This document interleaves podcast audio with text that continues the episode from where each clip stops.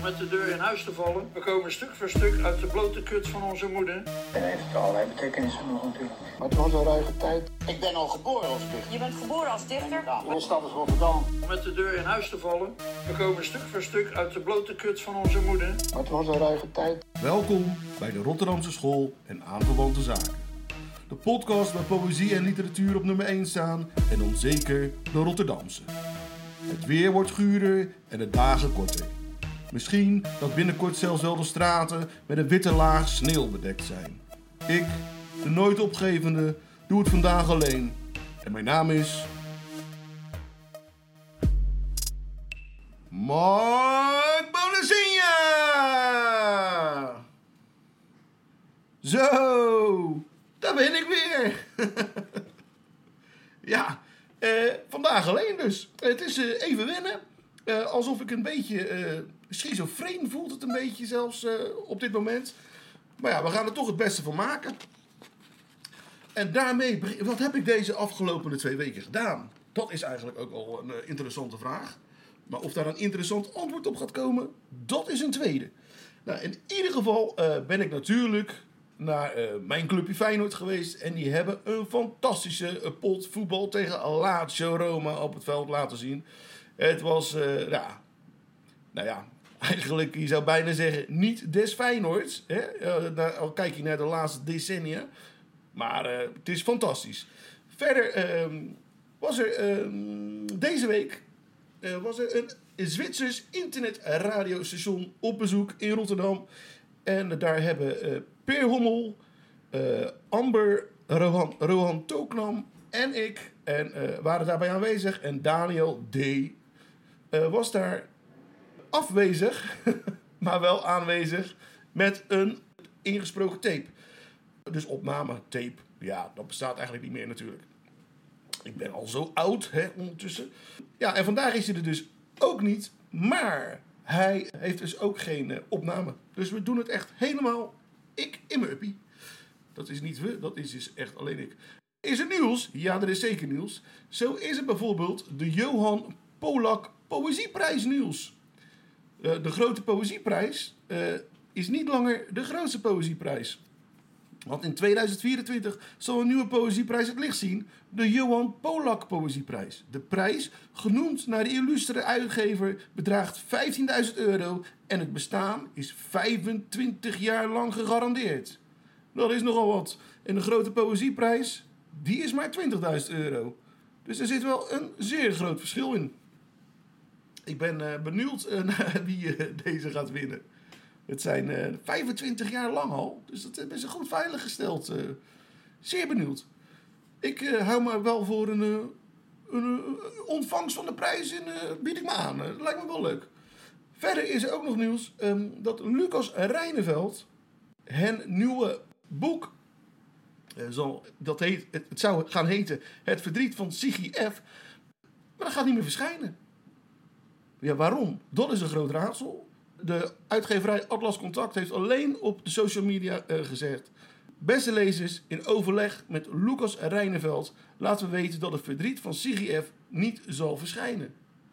Er komt een ander boek. Zodra we meer weten, berichten we hierover. En dat is het nieuws. Dat is natuurlijk wel een zeer mysterieus nieuws. Ja, wat is er nu aan de hand? Is het boek niet goed? Gaat het niet goed met Lucas? Wat is er aan de hand? Ik ben zeer... Nou ja, ik, ongetwijfeld zullen we het in de toekomst eh, horen. Nou ja, dat was het nieuws. Dat was niet zo heel veel. En het is ook wel echt heel raar om dit in mijn uppie te doen. Ik weet ook niet of mensen dit heel erg leuk of gezellig vinden om naar te luisteren. Het is allemaal zeer... ehm, ja, beetje, beetje spannend ook wel. Beetje spannend. Maar ik had dus bedacht, omdat Daniel er niet is, om eh, ja, gewoon wat meerdere eh, gedichten ook voor te dragen van diverse mensen. Ik heb natuurlijk wel gewoon een, eh, bundel gelezen. En in dit geval is het eh, de debuutbundel van Eva Meijer. Eva Meijer die heeft natuurlijk eh, zeer vele boeken al geschreven. Eh, ze is ook filosoof, kunstenaar en dus schrijver, singer-songwriter. En ze schreef 15 boeken, romans, essays en academische filosofie. En nu dus ook poëzie. En haar werk is vertaald in meer dan 20 talen.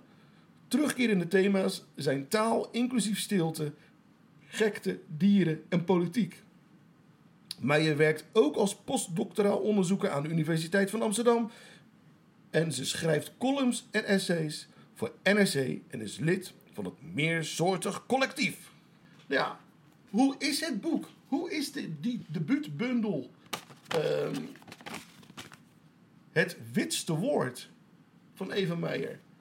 Nou, ik moet zeggen, het is best een geslaagd debuut. Natuurlijk, meestal is dat wel zo. Ja, anders eh, zal de uitgeverij niet zomaar eh, laten debuteren. Het is een bundel. ehm, heel veel proza-gedichten staan erin. En het gaat. Het, is, ja, het, het, gaat over. Ja, denk het geluk. Op zoek naar geluk. Hoop naar liefde. Zeg je dat zo? Hoop naar liefde of zeg je hoop voor liefde? Nou, hoop. Ja, nou ja, goed. Hoop dat er liefde komt weer. Of dat er weer ruimte is voor de liefde, misschien beter gezegd. Ehm, het is prachtig uitgegeven, ligt zeer fijn in de hand. Ja, mooie witte kaft. en wat wel bijzonder is, het is op met, met groen inkt bedrukt. Dus ja, in plaats van het eh aloude zwarte is dit groen. Nou ja, en ik had al verteld dat ehm terugkerende thema's in haar eh, werk zijn stilte, gekte, dieren en politiek. En daar is geen woord aan gelogen. Deze bundel, ja, is een soort filosofisch absurdisme over het algemeen. Ik zal daar een voorbeeld van geven. Ik denk ook dat dat dat is een van de betere gedichten uit deze bundel. En het, de- het gedicht heet De Sneeuw. In elk woord zit een ander woord en je stelt een vraag. In die vraag zit een andere vraag. Ik geef antwoord. Je laat het sneeuwen en in die sneeuw zit andere sneeuw. Dat is grappig. Ik heb je verteld dat ik van sneeuw hou. Misschien is het witste woord dat ik ken. Misschien laat je het sneeuwen. Ik heb niet eerder iemand ontmoet die het kan laten sneeuwen en ik hou van sneeuw. Het duurt niet lang voor ik wit ben en opga in de rest. Het is niet koud om in te sneeuwen. De sneeuw is een deken en het brengt bovendien geluk. Mijn antwoord is ja. In het woord ja zit een ander woord dat ook ja betekent. Het sneeuwt de hele dag door. Ik wist niet dat iemand het zo kon laten sneeuwen. Sowieso nog nooit iemand ontmoet die dat kon. Ik weet ook niet of je mijn antwoord hoorde. De wolken zijn zwaar en grijs. Je hebt je goed uitgesloofd. Ik zei het ook maar zachtjes. En nu sneeuwt het dus. We hebben wel wat beters te doen dan praten. Je bent overigens al lang weg. Ik praat tegen je in mijn hoofd en soms hardop. Misschien laat jij je ook insneeuwen, want dat brengt geluk. Ik hier, jij daar, ingesneeuwd. De sneeuw is een deken, muizen trippelen al over je dromen. Sterren prikken gaten in het donker en ik blijf staan alsof ik wat te bewijzen heb. Of vanwege de sneeuw die in de sneeuw zit. Eva Meijer. Nou, je kan wel merken dat het eh, in ieder geval eh, sneeuwt in haar gedicht. Hè? nou, ik vind het een eh, een heel mooi gedicht. En het is ook typerend voor eigenlijk eh, bijna de hele bundel. Ja, het is gewoon een smaakmakend debuut. En ik zal... eh, maar soms gaat het dan toch even fout. Met, eh, met smaakmakend. Het, het smaakmakend zijn. En dat is bijvoorbeeld dit gedicht. Zemen.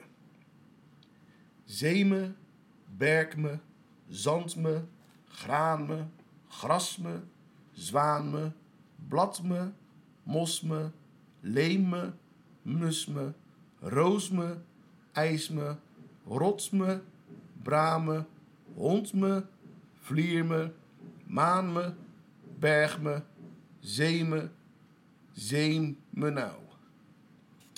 Dus ja, dat is, en waarom vind ik dit een wat minder gedicht?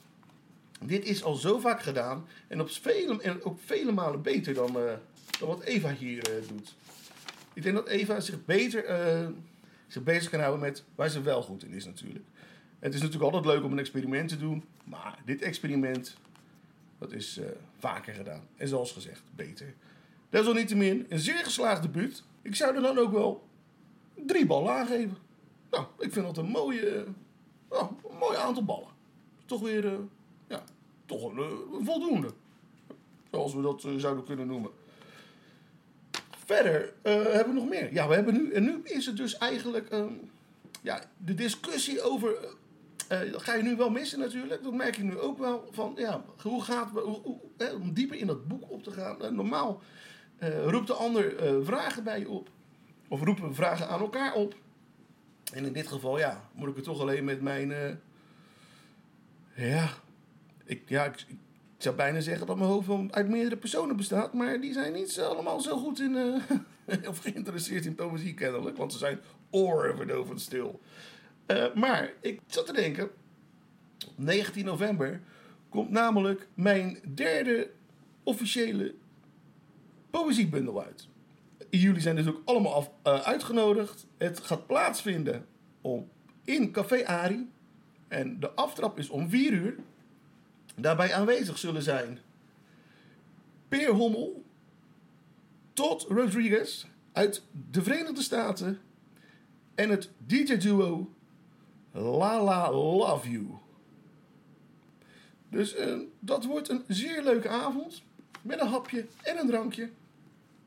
En ik zal het eh, eerste gedicht voordragen uit de bundel die heet De Hemel voor Ongelovigen.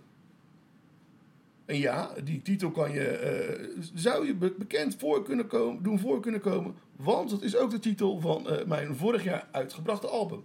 En de nummers, dus de, dicht, de gedichten die op dat album staan, die staan inderdaad ook in deze bundel.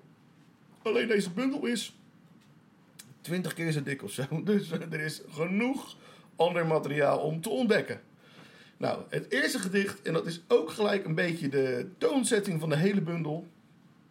Dan weet je eigenlijk wel een beetje waar het eh, eh, over zal gaan. En het heet Een beetje gek.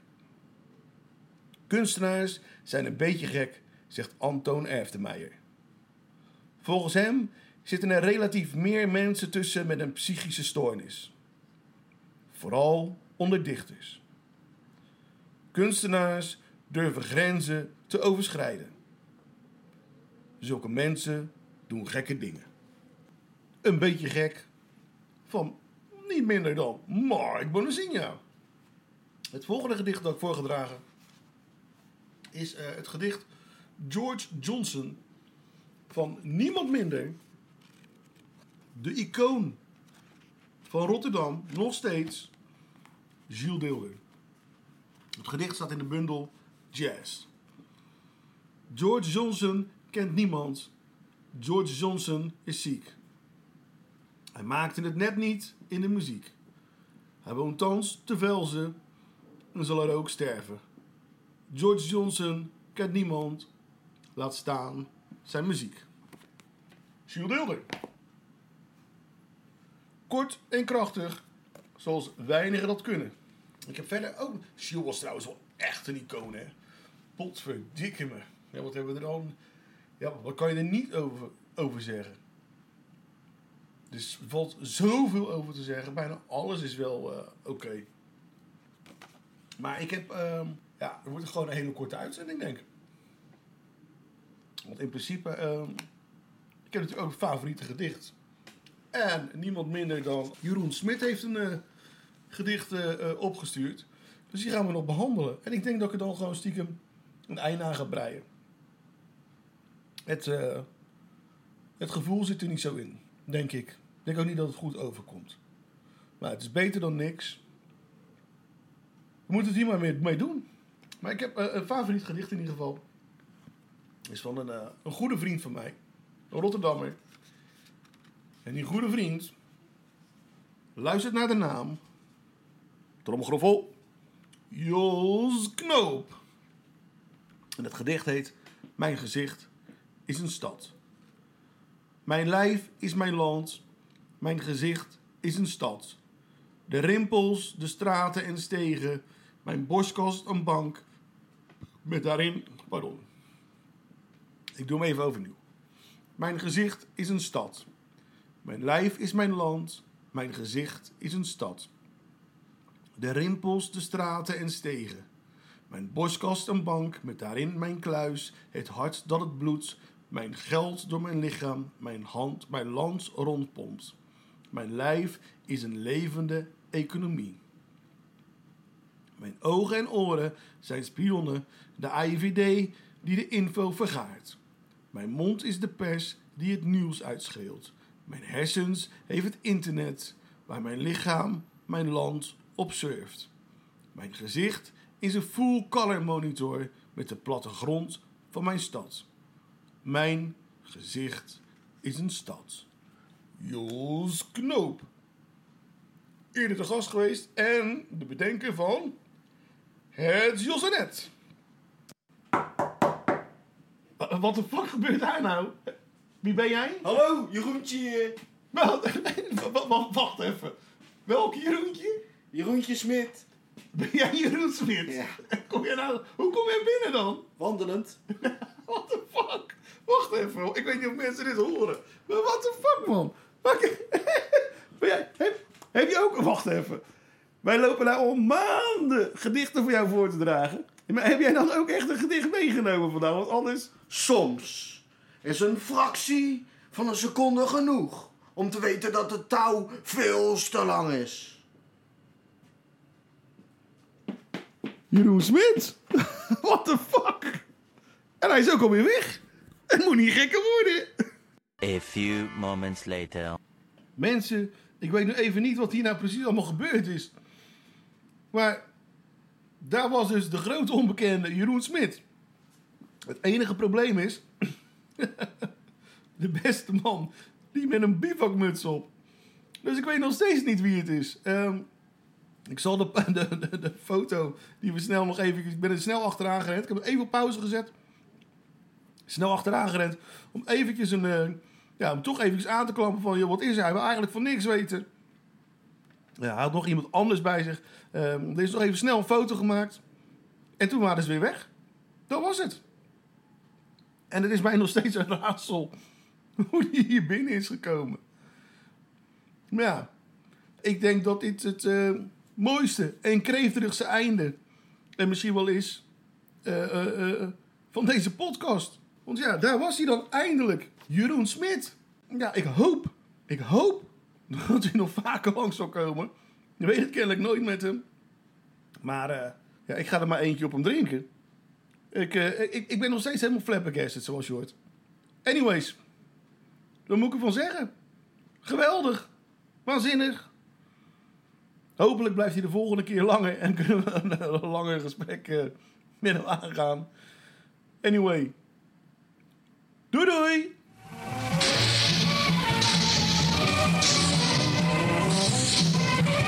Aquí Radio Rebelde desde un punto de la Sierra Maestra en el territorio libre de Cuba.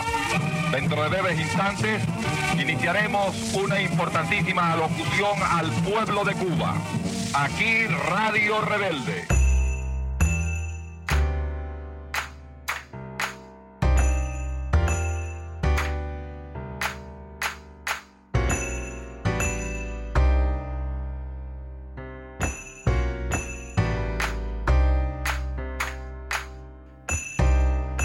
Zes weken zonder een druppel.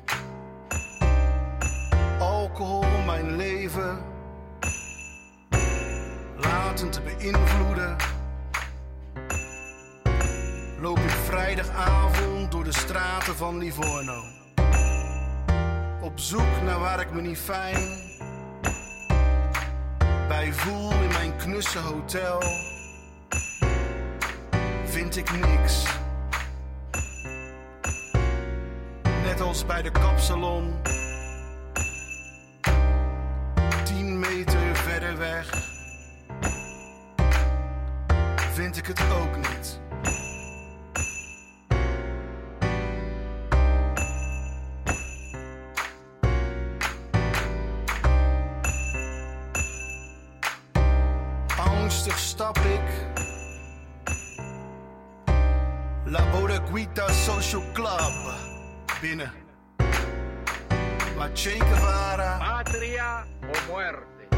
En Fidel Castro mij vanaf muren en menukaarten toelachen. Alsof Livorno de hemel voor ongelovigen